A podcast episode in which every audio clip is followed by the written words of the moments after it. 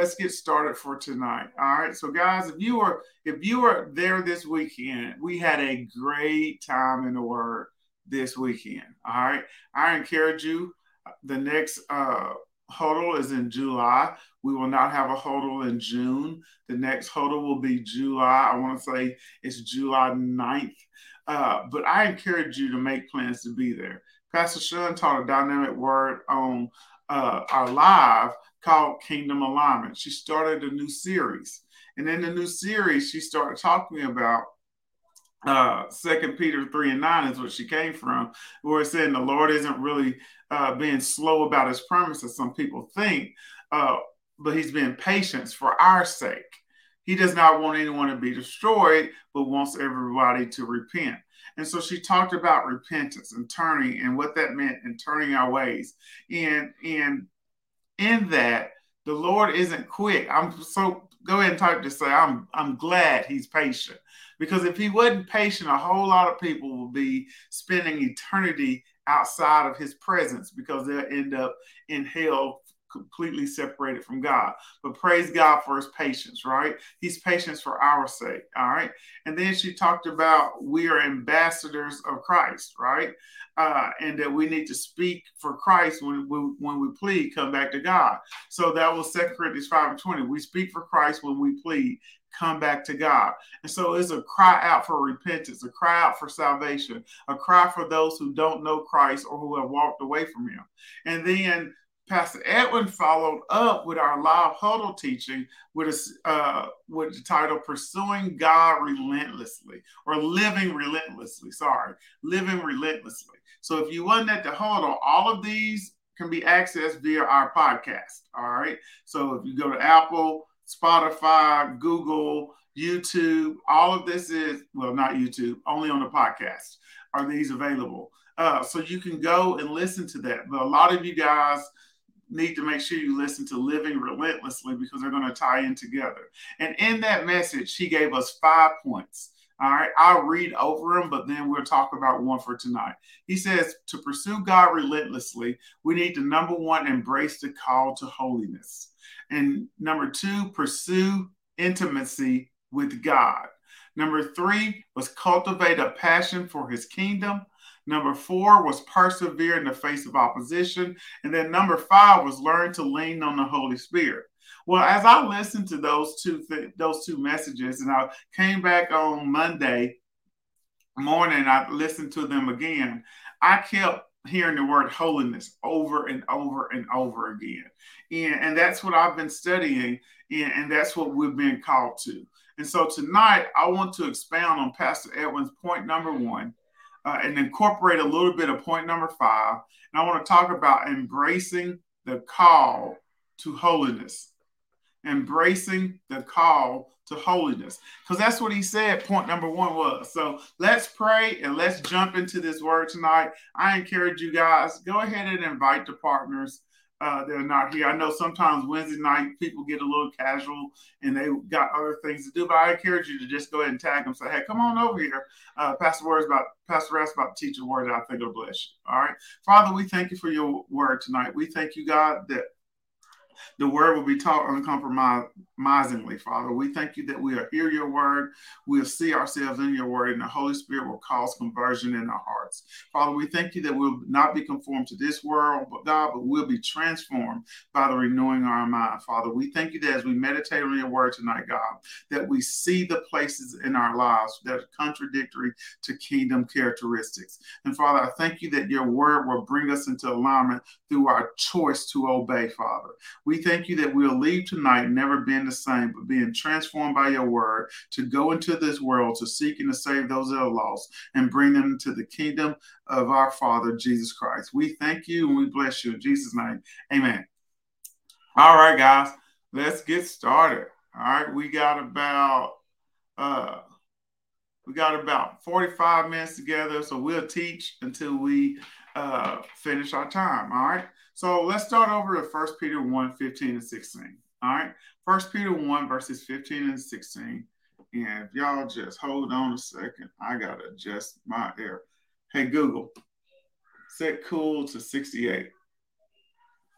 Uh, so First Peter 1 15 and 16. It says, But just as he who called you is holy, so be holy in all you do. For it is written, Be holy, because I am holy. Be holy, for I am holy. So let's establish something up front right now. Holiness isn't an option for the believer. Go ahead and type that. Say, holiness isn't an option for me. Let's make it personal. Holiness, because I'm going to assume everybody on here is a believer. And if you're not, we'll say a prayer at the end. We can make that happen for you. Holiness isn't an option for me. Holiness has been an unchanging demand of God over eternity. Think about this. All right. I'm a teacher, so I got some wait time. Can you think of any time in history that God has not commanded holiness? I'll wait. But while you're looking, you're not going to find it. Have you has God ever tolerated or excused sin in any form? He hasn't. He hasn't.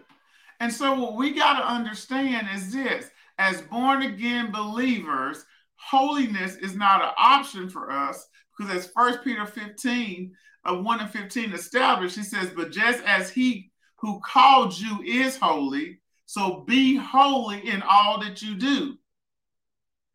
Not in part of the things that you do. That, that means when they cuss you out, be holy. That means you can't respond the way they respond, right? That means when it doesn't go your way and somebody talk about you, you don't get to respond the way they respond. Because holiness means to be set apart. And we'll talk about that in a minute. It means to look different. It means to be, oh, the scare, sanctified, right? So, but holiness is not an option for the believer. I don't care what pastor, who, prophet, evangelist, fivefold ministry, or your grandma told you, holiness is what God requires of the believer. So that's and because I'm a believer, holiness is what God requires of me. In Hebrews 12 14, it says this it says, make some effort, make a little effort.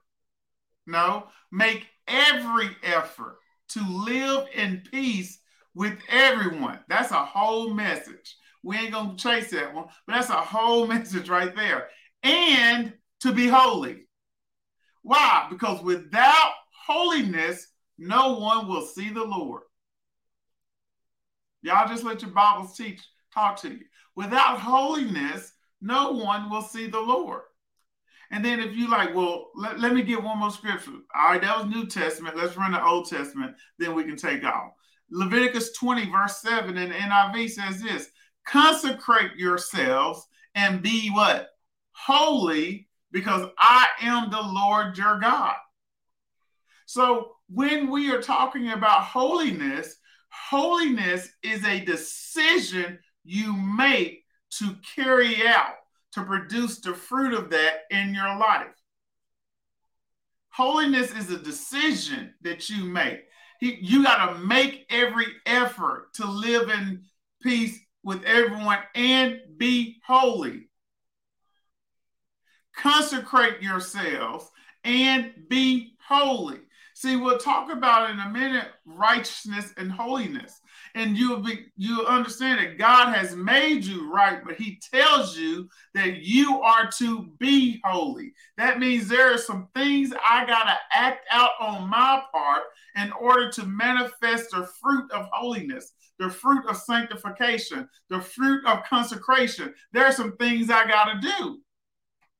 It says in my notes, regardless of the times, the opinions of men, misguided teachings from some pulpits and well respected men and women of God, holiness is still the standard. Y'all go ahead and type that. Holiness is still the standard. And it is exactly what God expects of us. Holiness is still the standard, and it is exactly what God expects of us. I don't care what well known evangelist, I don't care who tells you what. At the end of the day, the Bible is right and a whole lot of people are wrong. Holiness is the standard. The Bible is the standard. It ain't that we in new times and the Bible ain't caught up. No, ma'am. No, sir. That ain't true. The Bible is true and every man is a liar. So if he says that X is wrong, X is wrong before man was born, and X will be wrong until the earth is no more. X is wrong. And it doesn't matter if we're in 2000 and 21st century or the 3000th century, sex outside of marriage is wrong. Doesn't matter. It's wrong. Shacking, living with people who ain't your spouse and laying up with them is wrong. But so is eating too much. So is lying. So is gossip. They all wrong. And no matter how, who told you they are, that's a lie. And the thing about ignorance is this if you're not careful, not knowing does not exempt you from the law. He says, God has given us a law of, of grace, a law of kingdom, and a law of sin and death. And just because you are ignorant of the law, it does not exempt you from it much like gravity. If I go up on top of my roof and I decide desire to jump, right? If you put an infant on the roof and, and throw the infant off, the infant's ignorance of gravity does not exempt the infant from the, the law of gravity working on them. Neither does your ignorance about the law eh, about sin and death, neither does your ignorance about what God expects exempt you from reaping the consequences of sin, which is death. So you got to know the word for yourself. It says the fact that some do not exhibit characteristics of Christ does not exempt the whole body from operating in holiness. Just because a body of people don't exempt the characteristics of Christ or say that there are certain things that are okay within the kingdom of God. Just because they do that doesn't make it right. Common isn't Christ like. What's common isn't always Christ like. So it doesn't matter if it's 7 billion people on earth and 2 billion are saying that, hey, I can go have sex without being married to the person, and that doesn't, that's not offensive to God it doesn't matter that two seventh of the world is doing it. Common isn't Christ like. So just because you can find commonality, just because you can find a group of people doing it, just because a large majority is saying okay to it, does not mean it lines up with the word of God. You always got to go back to two things the word and the Holy Spirit. What did the word say, and what is God saying to you right now? And if you can't confirm it in the word and through Holy Spirit, it isn't something you should be doing. You must understand that no one can exempt you from holiness, not even God. To do so would contradict his word and his very existence. He has called us to replicate himself in this earth. Be ye holy, for I am holy. He has set us apart, he has made us unique, and he has made us separate. In Romans 12 and 2, it says something like this uh, you know, it says, be not conformed, be transformed, right? It says, though he dwelled among men, he didn't he didn't allow their lifestyles to impact him. So Jesus dwelled among men, but he didn't allow his their lifestyles to impact him. Why? Because he didn't conform himself to the world. So it is possible. Jesus was our example that we can be in this world, but not live like the world. We can exist inside of earth without giving to the peer pressures and the, the normalcies of those that live in the world. Just because I'm single doesn't mean I got to test drive somebody's body before I desire, desire to commit my life to them. Just because the money is there laying on the desk doesn't give me the right to take it. Just because a lie is easily told doesn't mean I should do it. I know those are characteristics of people in the world, but that is not what God has called us to because He said, Be ye holy, for I am holy. Be ye holy. He says, Without holiness, no one will see the Lord. I can't expect to see his goodness without holiness. I can't expect to see manifestations of the promises without holiness. And see, I can't expect all of those things without making a decision to live like he lived. So we must be set apart. The life of a believer shouldn't resemble the life of the non believer. Any marriage, job, interaction, relationship, friendship, plan, thought, or attitude that can diminish or destroy the seed of holiness in our lives cannot be the will of God for us. Anything that diminishes or destroys the seed of holiness in our lives is not the will of God for your life. You don't even got to ask Holy Spirit about some stuff. You know you ain't out, you shouldn't be out there stealing. You know you shouldn't be out there lying. You know you shouldn't be out there sleeping with people that's not your uh, your spouse.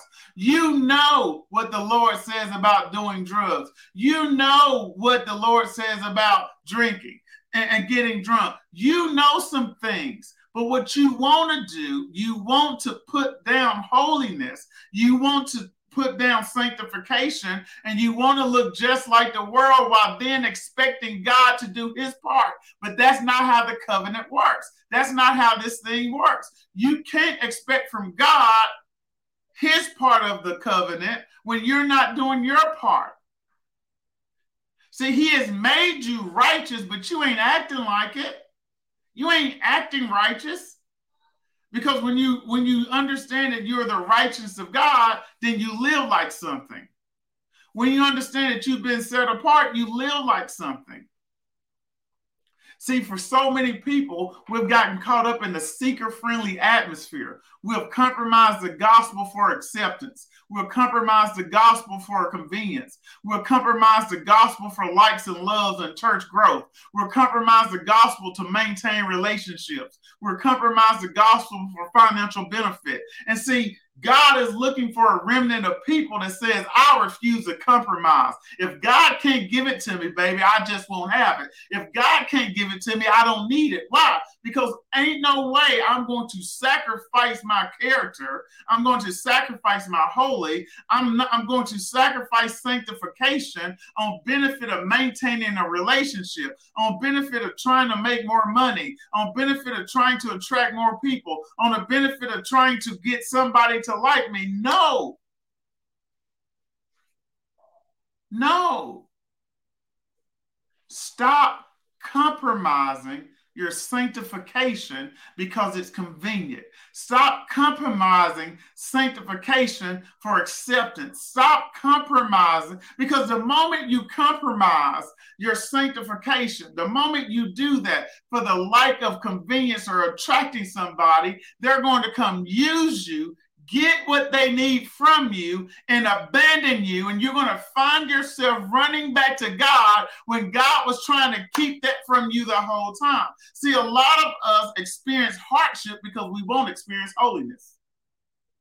I'll say that one more time. A lot of people experience hardship because they refuse to experience holiness. Because when you walk in holiness, then obedience will precede holiness obedience we'll talk about in a minute is how you you purify your souls to even get into holiness. And so if I'm obedient to God, then he will never lead me into a situation or circumstance that I won't come out victorious. He'll never lead me to a situation or circumstance that I don't come out winning. And even if the devil shows up and tries to bring harm, like a he will raise up the standard against him and flush him away. He will prepare a table for me in the presence of my enemies. So even if it looks like I'm going to lose, I can't. because the Lord is on my side.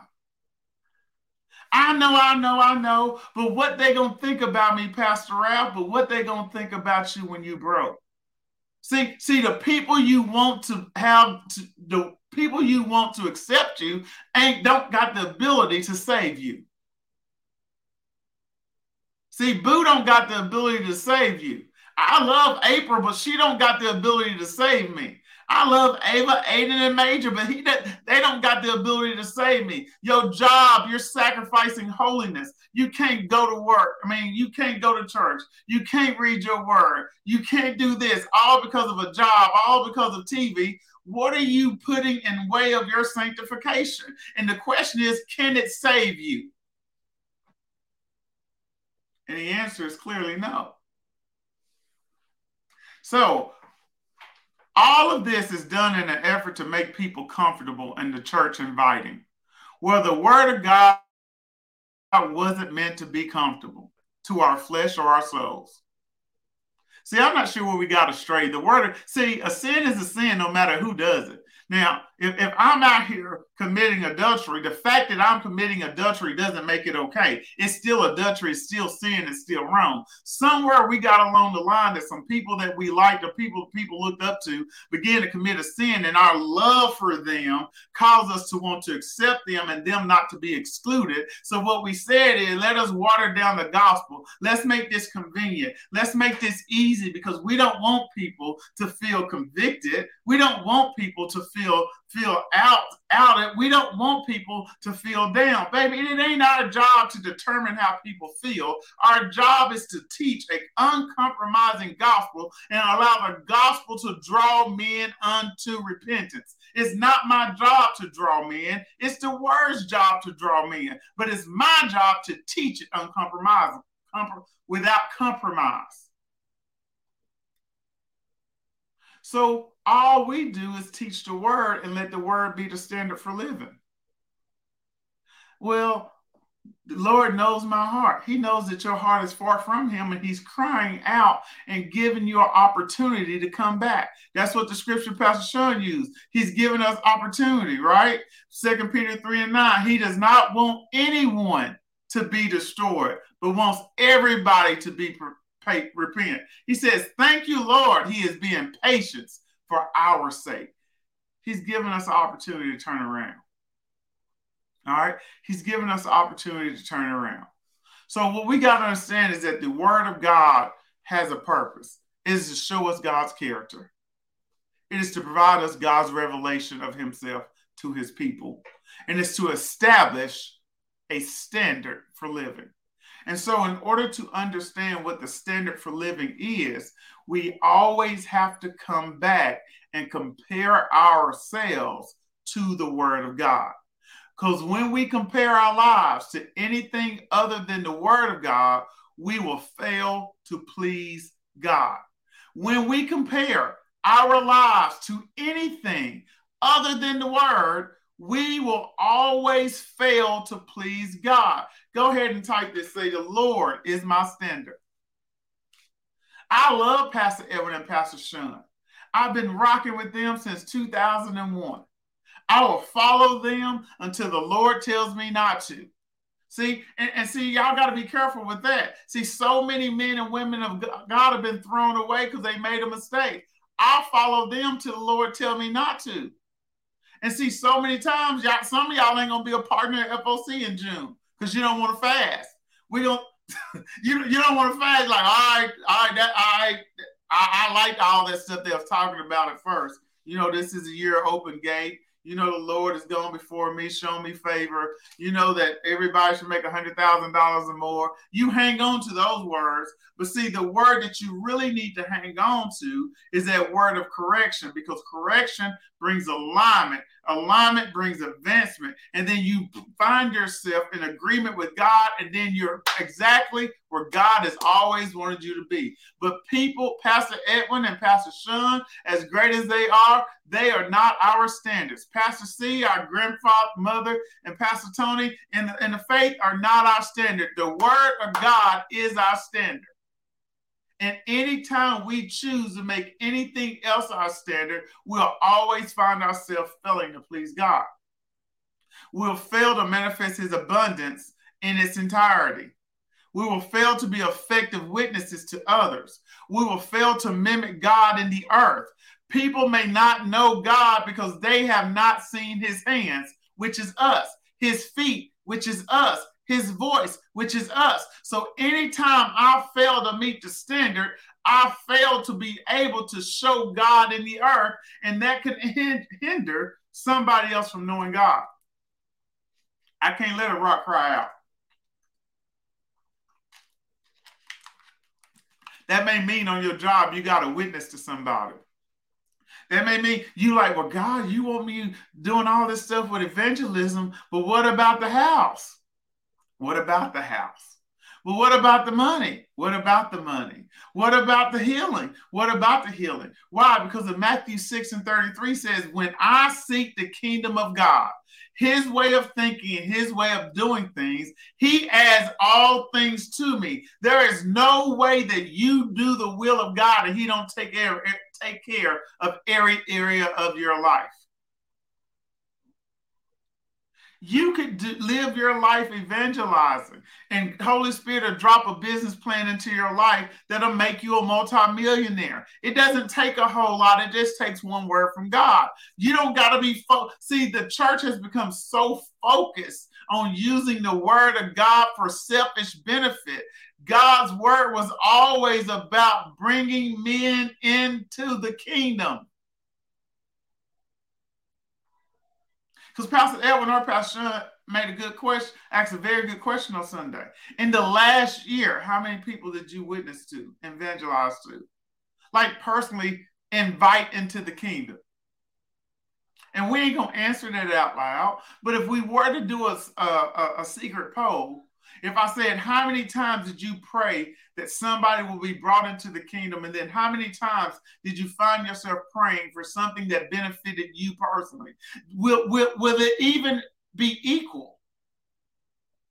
Will they even be close?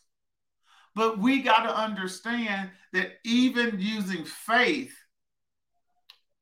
in the essence of just for our own benefit is not what God intended faith to be used for. It's everything's about the kingdom. All right. So let's get into the work. Let's get into the meat of things tonight. We we're at 40 minutes. All right. Let's get into the meat of things tonight. Let's make this quick confession. All right. That way we can check the pulse, make sure y'all still here. All right. Anything that can decrease my thirst, hunger, and passion for holiness is never the will of God for my life. Anything that can decrease my thirst, my hunger, and passion for holiness is never the will of God for my life. Holiness is only achieved when you decide that pleasing God is more important than any other thing. Holiness is only achieved when you decide that pleasing God is more important than your will. Pleasing God is more important than your flesh. Pleasing God is more important than my desire to move. Pleasing God is more important than my desire for a new job. Pleasing God is more important than what other people may think about me. Pleasing God is more important than me going to have sex because I feel I feel like I need to satisfy, I need to release. Pleasing God is more important than telling a lie to try to protect myself. Don't you understand the best protection you can get is God Himself, Jesus Christ, and the Holy Spirit? That's the best protection you can get. But you keep telling lies over and over and over again. Why? Because you think that protecting yourself is the best way. And protecting yourself brings you out of holiness because you can't protect yourself and God be Lord at the same time. Protecting myself makes me Lord over my life. And I can't have two masters. I'm going to serve the one and hate the other. So by default, anytime I start to make decisions for myself, I push God away and I make myself Savior. I make myself Lord. I make myself dominant. And so, in order to walk in holiness, I have to have a willingness to be what? Humble. That's why we praying in June, fasting in June. Number two, humility and repentance. Lord, I repent for being Lord over my own life. Lord, I ain't even a good Lord. I ain't a good Savior. God, I don't even know eternity. I can't see past this moment, God. I don't even know what's going to happen tomorrow. But the Bible says that you create the end before the beginning. And so I might as well accept the Lord that has already finished this work. I might as well accept the Lord that has already gone before me, who has given me everything that I need to live on this earth that says that he wishes above all things that I may prosper and be in health, even my even even as my soul prosper. I might as well let him be Lord. But see, you will never experience holiness until you first make him Lord. In Ephesians 4 and 24, it says this You put on the new man, which was created according to God. So there is a man right? That was created according to God. I remember it made me think of a message Pastor Evan taught way back on, on Deer Street when he was talking about engineered. You have been specifically engineered by God. He says, This new man, which was created according to God in true righteousness and holiness. So, number one, you got to put on this new, you got to, you got a part to play. You put on the new man, which was created according to God in true righteousness and holiness. This new man is perfect in the sight of God. This new man is the best thing for your life. Your unbelief doesn't make it any less true. So, this new man has the ability to replicate and mimic everything God has done in the it, Jesus did on earth and even more. And the fact that you don't believe in this new man by the fact of your disobedience does not diminish this new man's ability. It just keeps it from flowing out.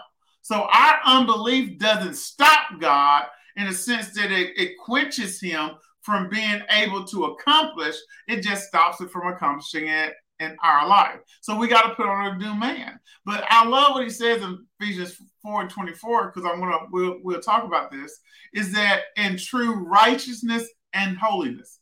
So they're separate. They're two different things. See, what we know is 2 Corinthians 5 and 21, right? Uh, for he has made him to be sin who knew no sin, that we may be might become or be made the righteousness of God in him. Righteousness is what we received as part of our salvation package. We were made righteous when we made Jesus our Lord. It is us standing in his perfection that provides, uh, provides our right standing. So I have been made righteous, right? I've been made righteous. That is who I am. Righteousness is it not anything you do, it is who you are. And when you understand who you are, you act like it. See, that's why a lot of people don't walk out holiness. You don't understand who you are. You don't walk out your righteousness. You don't understand who you are. See, you can have a last name Marlowe and then not act like one because you just don't understand who you are. See, some of us got kids. I ain't old enough yet, but some some of y'all got kids that got y'all last name, but they ain't acting like that last name. They just don't know who they are. That's why we, we continue to pray for them to come in understanding of the identity in which God has given them that will draw them back into what God designed for them to be. But sometimes you can bear a name and not look anything like the, the name that you bear. Why? Because you don't understand who you are. And though righteousness is received by faith, holiness is a decision. Go ahead and type that for me. Holiness is a decision. It is a decision you make each moment of every day. Holiness has everything to do with your response to God. Those who are holy aren't any more special than any other people. See, those who we think are holy, they ain't any more special. They just have decided to love God more than they themselves. They've just decided to love God more than they do stuff. They've just decided to love God more than they do cake. They've decided to love God more than they do bread. They've decided to love God more, and for the month of June, they've decided to love God more than they do alcohol. They've decided to love God more than they do whatever else we fasting from. See, holiness is a decision you make numerous times a day to separate yourself to God, which is that's the definition of holiness. Separation to God. What's holiness? Separation to God. What does that word separate mean? That word separate means to set apart, to disunite, to divide, to sever, to disconnect, to change direction, to cease to associate, to disengage. So when I separate myself to God, then I set myself apart from the world. I divide myself from the world. I sever my ties from the world. Not that I'm not in this world, not that I don't share the gospel, but I don't allow the worldly ways to dictate how I live life. I don't allow recession to determine whether I'm going to be broke. I don't allow sickness to determine whether I'll be sick. I don't allow hardship to determine whether I'll fail. I am in this world, but I am holy. I am separated unto God. I have disconnected my the world is no longer my source. It is no longer my place of provision. It is no longer the place I seek direction. It is no longer the place I associate with. I have disengaged with the world, and that is what has made me holy because I've separated myself to God. See, if you imagine in, in, in school, we used to make these things in science class, right? And in science class, you could take some Crisco or some vegetable oil and pour it in a bottle. And if you look at that and you take some food color and pour it in the bottle, right? And you'll mix it all up and the oil will just turn a color. So if, you think about it, when you were in the world, the food coloring could be you and the oil could be uh, the world. Y'all were just mixed all together, right? You couldn't tell one from the other. But if you pour half of that oil out, and then you became a born again believer and you accept Jesus into your life, and let's say that represents water, and you poured the water now in that same bottle, though they would exist in the same bottle, you would see holiness. You would see separation. Why? Because oil does not mix with the water. Though they coexist in that same bottle, they do not mix. And so that is an image of what it means to live a holy life. I am in this earth, but I am not of this earth. I am not conformed to this world, and I live by the rules, policies, procedures, and standards of the kingdom from which I reside, which is heaven. And so the kingdom of God, his way of thinking, his way of doing things is the thing in which I live by. When I leave the United States and I go to Mexico, or I go to Europe, or I go to the Dominican Republic, or I go wherever I go, I don't go there and become a citizen of that nation. Though I am in a different place, I still remain a citizen of the United States of America. And if I had trouble, I could call on my country to come to my rescue. See, I'm preaching, and y'all y'all ain't saying amen. Because what you got to understand is that hey, here on earth, you're just an ambassador of the kingdom of heaven. And while you're here on earth, you have full citizenship in heaven, and you have the ability to call upon heaven to give you what you need down here in earth. But the problem is, is that you don't understand your citizenship because you've been living so long like the people in this world that you've forgotten who you are. You've lost your identity. You lost your purpose. You lost your holiness the comforts of this world has killed your passion to love God and live like it. Your, your, your, the convenience of being accepted and to accept other people have caused you to sacrifice your commitment to God. It has caused you not to be separate. You have conformed. Pastor Edwin says something all the time. We say this at uh, Fellowship of Champions. Your environment is always working on you. When Major first came and lived with us, you know, in anybody's house, there's a way of living, there's a culture in every household. And so when he first came and lived with us, he didn't know our culture. And as he lived with us longer, he took, he began to acclimate to the surroundings in which he was living. And just like Major now, four year end, identifies as a Marlowe, acts like a Marlowe, and knows the culture of this house. If you are not careful, you can live in this world and acclimate yourself to this world and be a born again believer living just like the world, struggling, fornication, overeating, lusting, all of those things, and not feeling any remorse and not hearing the God speak because you've acclimated yourself to the world and you have muted Holy Spirit. All because of a failure to be holy.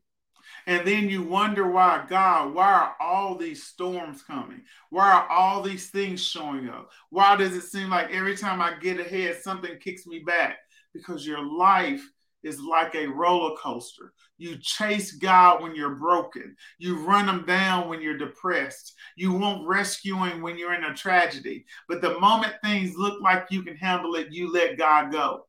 That's not holiness. And God's not a genie in a bottle. But because he loves you, he is patient with you. Because he loves you, he's decided not to come back right now. Why? Because he wants to give you a chance to repent. He wants to give you a chance to make the commitment. He wants to give Courtney a chance to be like, Courtney, I want to give you one more chance, baby, give me 100%. Ivan, can I have your whole heart, your mind, your soul, your will, your imagination, and your intellect? Linda, can I get all of who you are? Will you just try me at my word? April, can I, can I, can I get all of you? Because that's what it's going to take for us to walk in holiness. All right. So those who employ holiness choose to please God over themselves. First Peter 1, verse 22 says it this way. Seeing you have what? Purified your soul. You go to church at Fellowship of Champions. You know what your soul is. You purified your mind. You purified your will. You purified your imagination. You purified your intellect. You purified all of those mind, mind will, emotion, your emotions, imagination, intellect why? How did you do it? In obeying the truth through the Holy Spirit. See, see, holiness is a fruit of obedience. See, you don't got to focus on holiness. If you just focus on being God, you will be holy. But see, people don't like holiness because people don't like obedience. People don't like obedience because they feel like obedience pulls them out of something they'll be missing out. FOMO. People got FOMO, fear of missing out. See, I can't give my life to Christ right now. I got some things I need to do. Then I give my life to him later. What you gonna miss out on that God can't give you? What can that man give you that God can't give you? What that woman give you that God can't give you? What what that cake give you that God can't give you? What that job give you that God can't give you? And see, if you're talking about some good sex, you, you, you, are temporal, you, you, you're light, you, you're, you're silly in your thinking. If you're talking about some taste buds, that's all about your flesh. That's all fleshly talking. There's nothing spiritual about that. There's nothing spiritual about that. So, what you're telling me is this that you have no control over your flesh, and that is the thing that dict- that's your Lord. Your flesh is your Lord. So when you feel like you need to have sex, you do it. When you feel like you need to eat, though you just ate, you do it. When you feel like you need to steal, you do it. When you feel the need to lie, you do it. When you feel the need to tell somebody that uh having uh that doing X though is contrary to the will of God, that it's okay, and you give them a hug and pat them on the back, you do it. Why? Because you want everybody to be happy with you. The word isn't about making you comfortable. You think it was comfortable for Jesus to hang on that cross? You think it was comfortable for those crown of thorns to be placed on his head? You think it was comfortable for those nails to be? He didn't die for comfort. He died for sons and daughters who would live lives of holiness, and they would do so by purifying our souls in obeying the truth through the Spirit. Holiness is a result of having a pure soul. Having a pure soul is accomplished through obedience.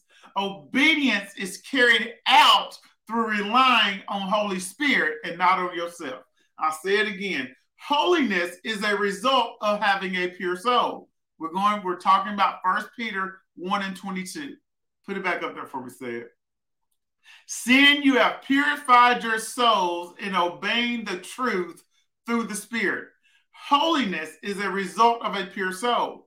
A pure soul is only accomplished through obedience. Obedience is carried out through relying on the Holy Spirit and not on yourself. Holiness is a product of obedience. Similarly, an apple is the fruit or the result of a tree that has roots in the earth and has received the necessary nutrients needed to produce. Let me break that down for you. Holiness is the fruit of a believer who has made the word the root of their lives and received all the nutrition that they needed from the word and not their flesh. See, holiness is a fruit, it is a byproduct of obedience, it is a byproduct of the believer who has made the word of God their root or the foundation of their life. And that's what they have gotten nutrition from. So they're able to produce fruit of the Spirit, right? Because the word is their basis. But when your root system is made up of something other than the word of God, then you produce the fruit of what you have seen, which uh what you've put in. Junk in, junk out.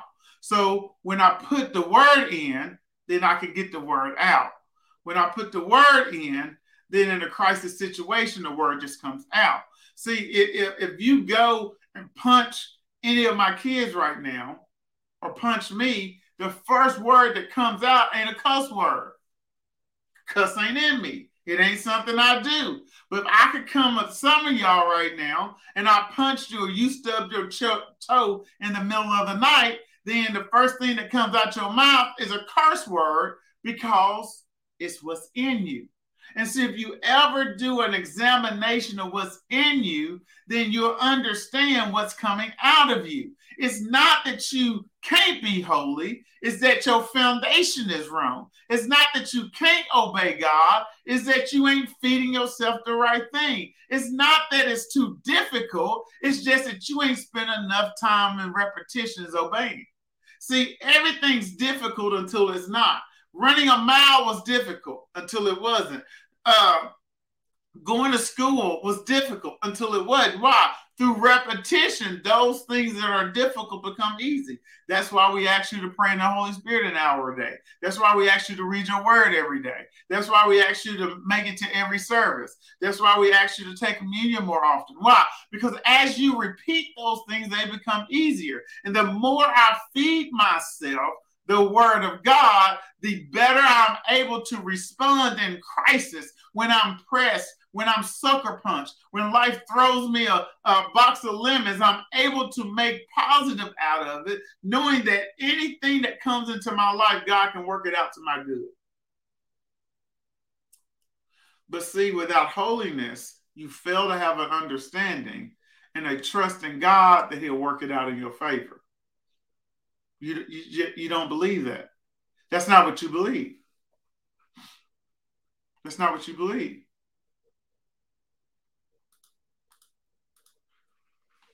So we got to understand that in order to walk in holiness, we have to purify our souls. How do we purify our souls? Through obeying the truth through the Spirit. Now let's look at First Peter 1 in the uh, mirror translation. It says, Your accurate hearing is what distinguishes you as the resurrection generation. The days of being driven by every desperate, distorted passion of your former ignorance are over. What? They over? So you telling me I don't got to be desperate? You telling me I don't have to have distorted passions? You telling me I don't I have to operate in ignorance? It says the fashions and patterns of a redundant system are no longer relevant. They're no, they're no longer re- relevant. Now, let me read this for you again after inserting the definitions of, few, of a few words. It says, Your obedient hearing, your obedient hearing is what distinguishes you as the resurrection generation.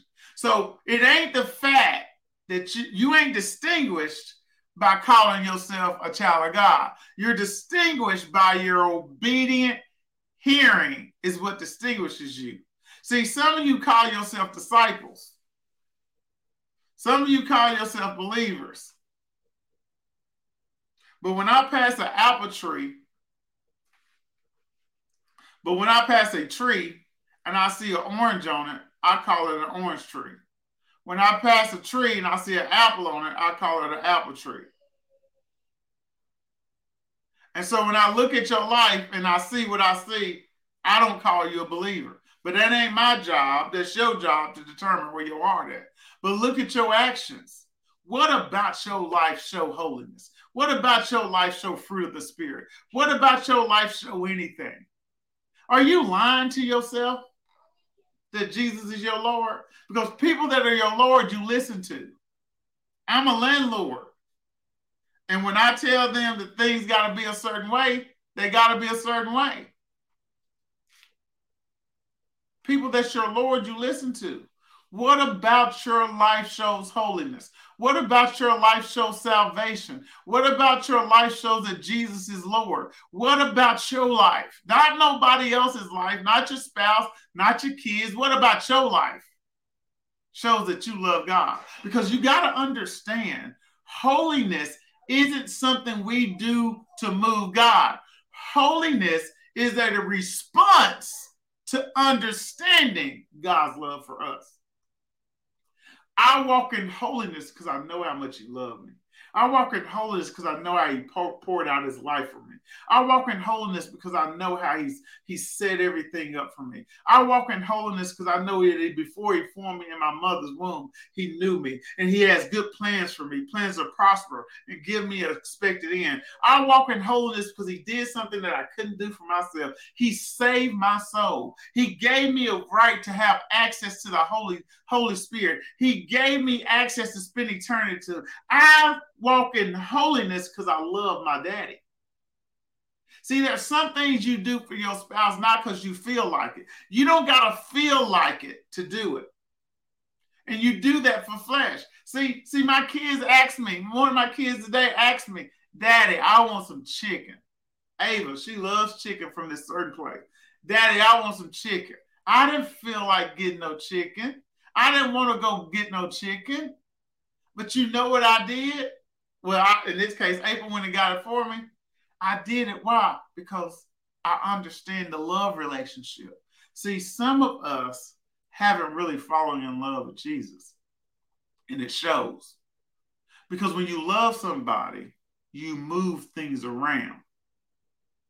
Y'all, y'all know what that looks like because you've loved a boo before.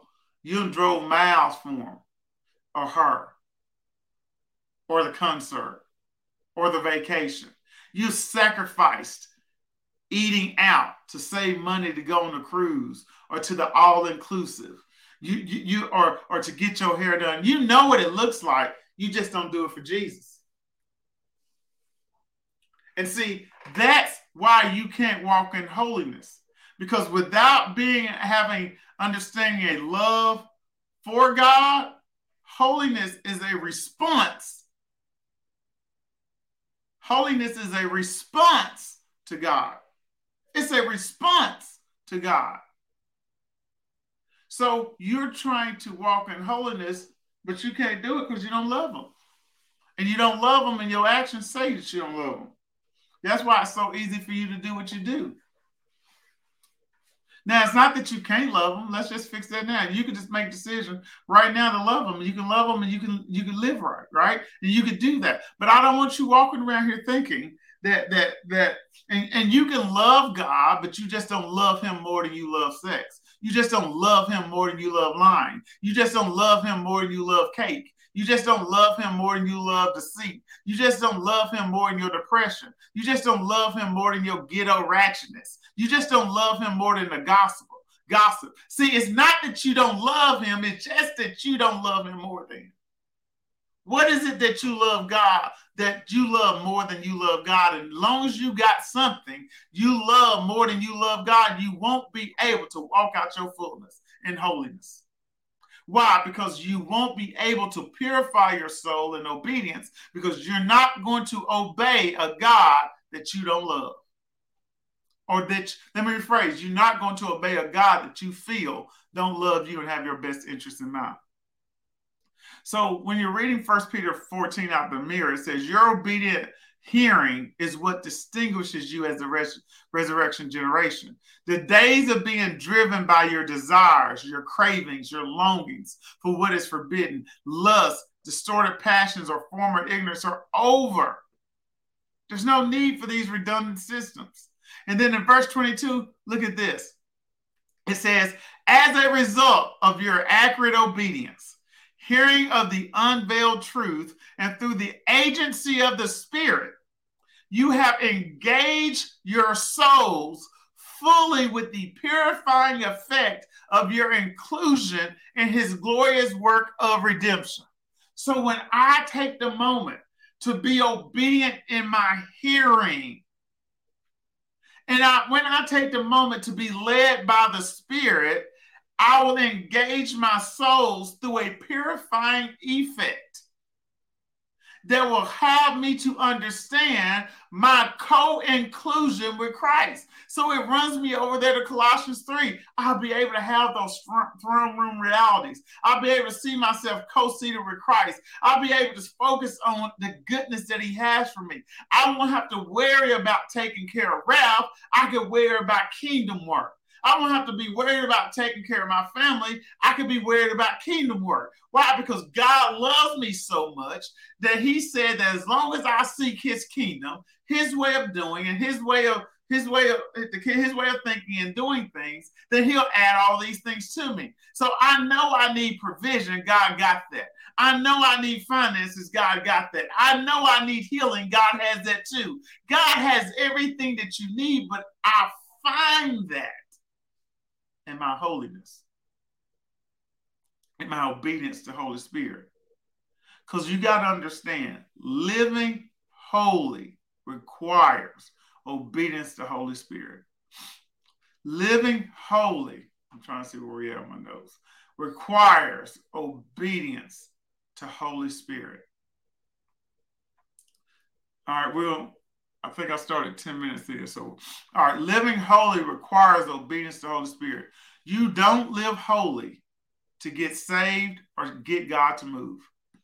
You don't live holy to get saved or to get God to move. You live holy because you are motivated by your relationship with and love for your Heavenly Father. I live holy because I love God. I live holy because I'm fascinated and I'm in love with how He has loved me. My responding to the love of God rather than trying to get Him to respond to me. I don't live. See, that's man. That's that's you trying to live holy to get God to move. Holiness don't move God. That that that that's holiness is a response. It's a fruit of my obedience. Holiness is something I do as a response to God's love for me rather than trying to get God to respond to me. See, when we fast next month, we're not fasting to get God to move. God's done everything that He's going to do. What fasting is as a response to my love to God. God, I am setting apart. I am sanctifying. I am I am uh, presenting my body as a sacrifice for you.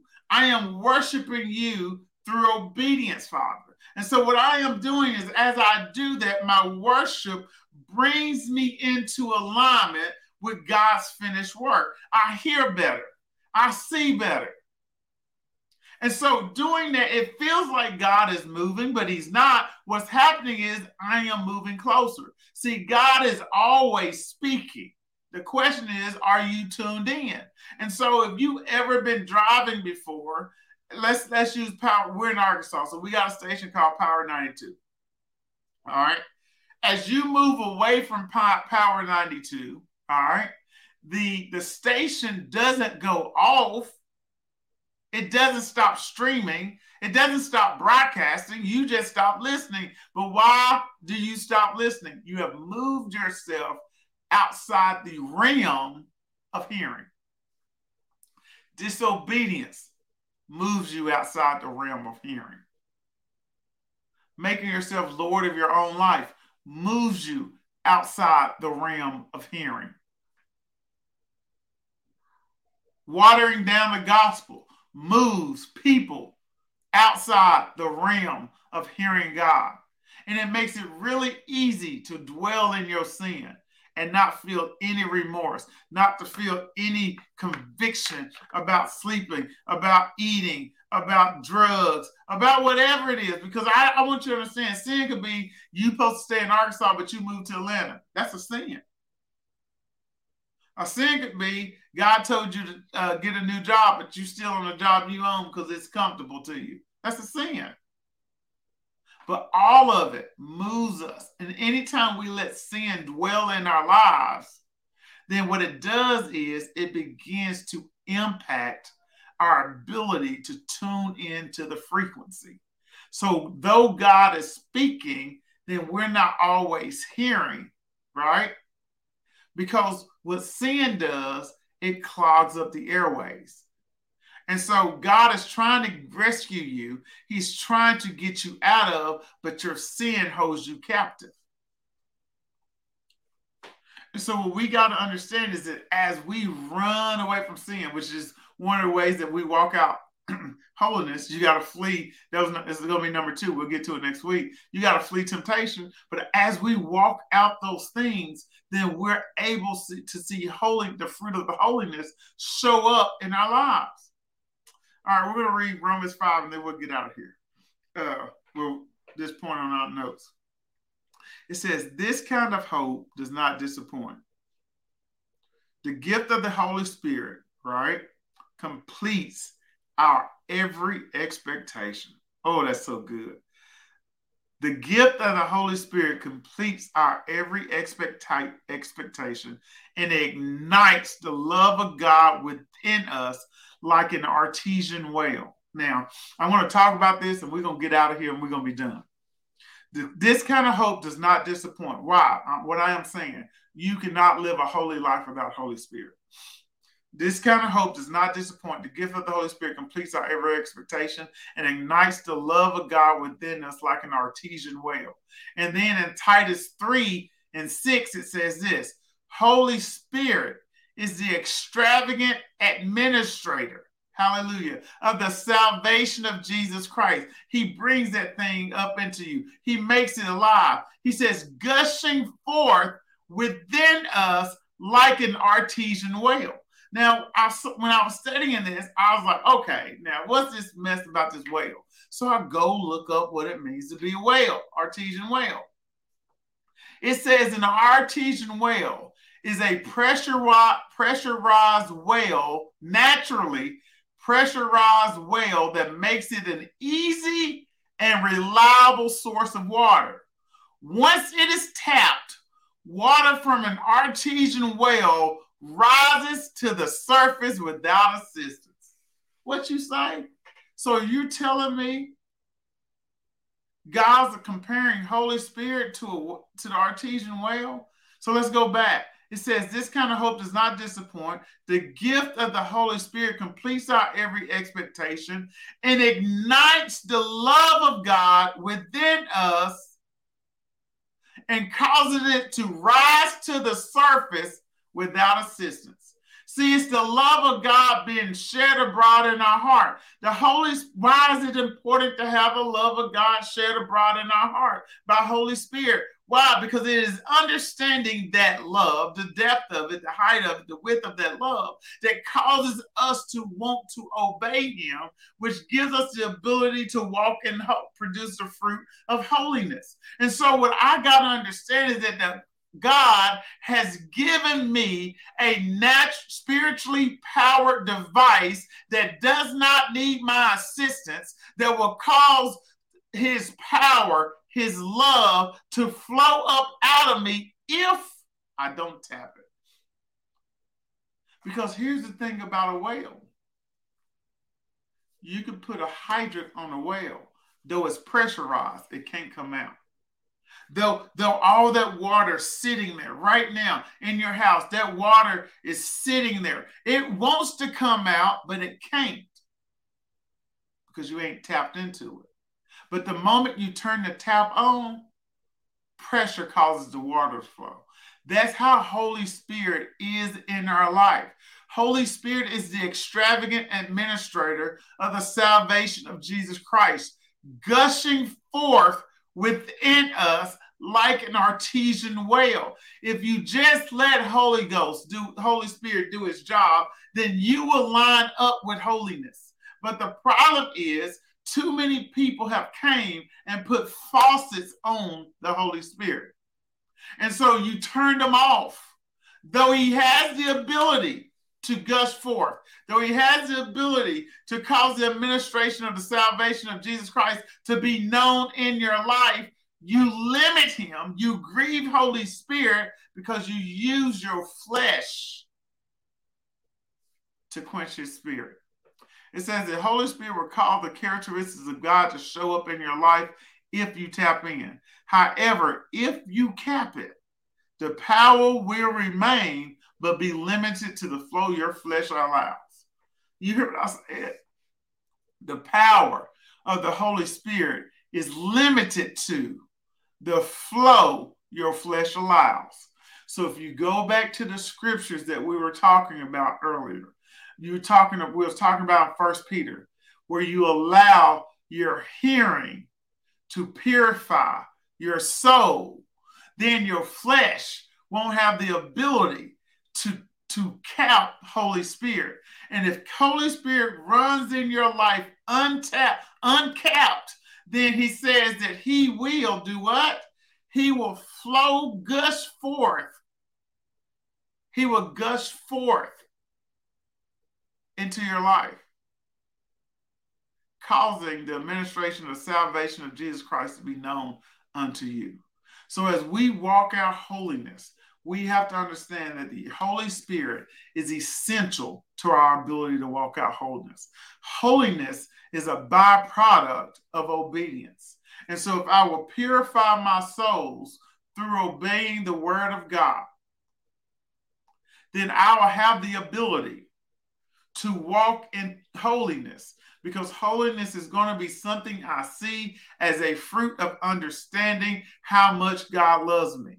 And if I allow the Holy Spirit to just gush forth, if I don't cap them with my flesh, what's my flesh? My desire to eat on the fast, my desire to move, my desire to do whatever. When I don't let my desires interfere with what God is doing, then the Holy Spirit flows untapped and I'm able to walk out holiness.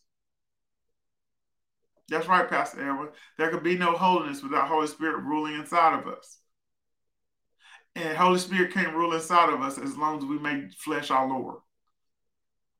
All right. So what we'll do, we'll come back next week and we'll talk about the Holy Spirit wants to invade your life, right? He wants to envelop you, instruct you, impress you, and indwell within you. And then we'll follow up next week, the latter part of that message, talking about the steps to holy living. All right, which is number one, you got to refuse to conform to the world. Number two, you have to flee temptation. And then number three, you got to obey the word of God. All right. So those are what we'll pick up next week. But guys, listen, join us in about two hours and 45 minutes. We're going to be live right back here as we kick off our solemn, sorry, as we kick off our fast for June. All right. So I encourage you guys to join us back here. Set your alarm. Our solemn surrender fast. Pastor Sean will be here live, 12 o'clock Central Standard Time. All right. She'll be here live. We'll be going live from here. Let's kick off this fast with repentance. Let's just go ahead and repent. Father, we repent for anything and everything in our lives that's not like you. Father, we thank you that you bring to light anything that's contradictory to your kingdom. Father, we submit to you tonight, God. We pray that our eyes are open and our ears are open to receive and hear from you. Father, as we enter into this time of fasting and prayer, Father, we come with a heart of expectation that we will see everything that you have said, Father. We thank you, God, that every uh, everything, every prayer initiative that we pray, every everything that we believe for, God, we will see a manifestation of it in this lifetime, in this time of fasting and prayer every day of the week. Father, we thank you for souls. We thank you for repentance. We thank you, God, that we will add them to the kingdom daily, God. We declare that you are making hearts pliable to your word, even as I pray, Father, that men will want to know who you are because they encounter your love that will be shown through us, Father. I pray that we will live such sanctified lives and holy, holy lives that we will mirror your goodness, God, in such a way that men will want to know the God that we serve. Father, we, re- we thank you for it, and we declare that it is so in Jesus' name. Amen. Amen. Amen. Amen. You guys be blessed. Oh, let me go over. You know, man, y'all funny. Uh, you guys already know the announcement, so I'm not going to go over the announcement, but I do want to say this you guys know that at FOC we are uh, 100% givers. Take care of your giving. Set your alarms. All right. Go ahead and invite somebody else. You guys have stayed up for movies. You stayed up for the club. You stayed up for concerts. You stayed up for a whole lot of stuff. Go ahead and stay up for this. All right. And so I'll see you guys in a little while. I am personally about to go close my eyes and get some rest. But my alarm going to go off at 1145 and I'm going to be right back here in the studio smiling and supporting Pastor Sean as we enter into our time of fasting and prayer in June. I love y'all so much. Y'all be blessed and have an excellent night. Bye.